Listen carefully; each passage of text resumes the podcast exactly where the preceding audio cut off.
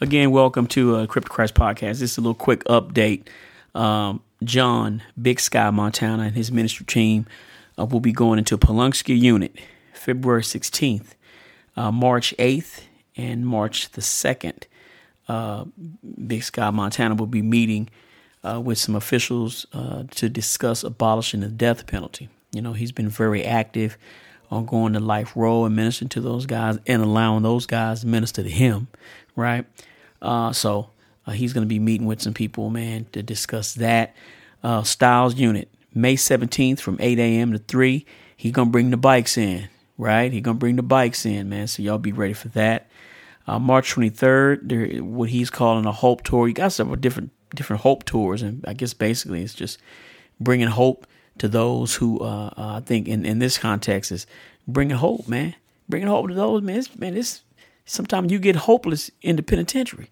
So, you know, he want to bring some hope to you brothers, man. Uh, March 23rd, and perhaps John Jr., uh, Montana John Jr. will be able to come. He's out. He's got about 90 days ago.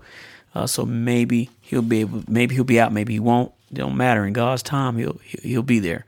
Uh, big shout out Big shout out from Big Sky Montana and his ministry team to the Clemens unit, uh, Hughes unit, Coffield, Stiles, Polunsky, and A and B Pod on Life Row. Hey man, we love you guys. Hey, B Beto as well. Uh, and Montana, those of us that know Field Minister Montana, he got out, which is Big Sky's son. Montana says, "What's up, to Blue?" and uh, and all the field ministers all over the state. Uh, man, y'all be blessed, man. And uh, uh, you know, I think that I'm gonna start a I think that I'm going to start a uh, uh, a little teaching that I have had for many years, man. I can't even find it now. I don't know where it's at. I thought it was in here, but it's it's the five stages of addiction. And a, a lot a lot of times, what what what the Lord has done. Okay, you, you know you know how somebody will sing a song like an original song, and then somebody will come back and sing it better, or sing it just as good as them, or reinterpret it. Okay, that's what I try to do with ministry material. Uh, a lot of material that I come across, I like it. Let me give you an example. Uh, uh, uh men's fraternity. Uh, some of y'all went through authentic manhood. Okay, I, I, love that man. Authentic manhood, men's fraternity. I went through and became a, a facilitator in the class man, for several years. Well, I took one piece of that, the wounds. Right, I took the wounds, and I kind of tweaked it. I kind of tweaked it the way the way I want to teach it. You know what I'm saying?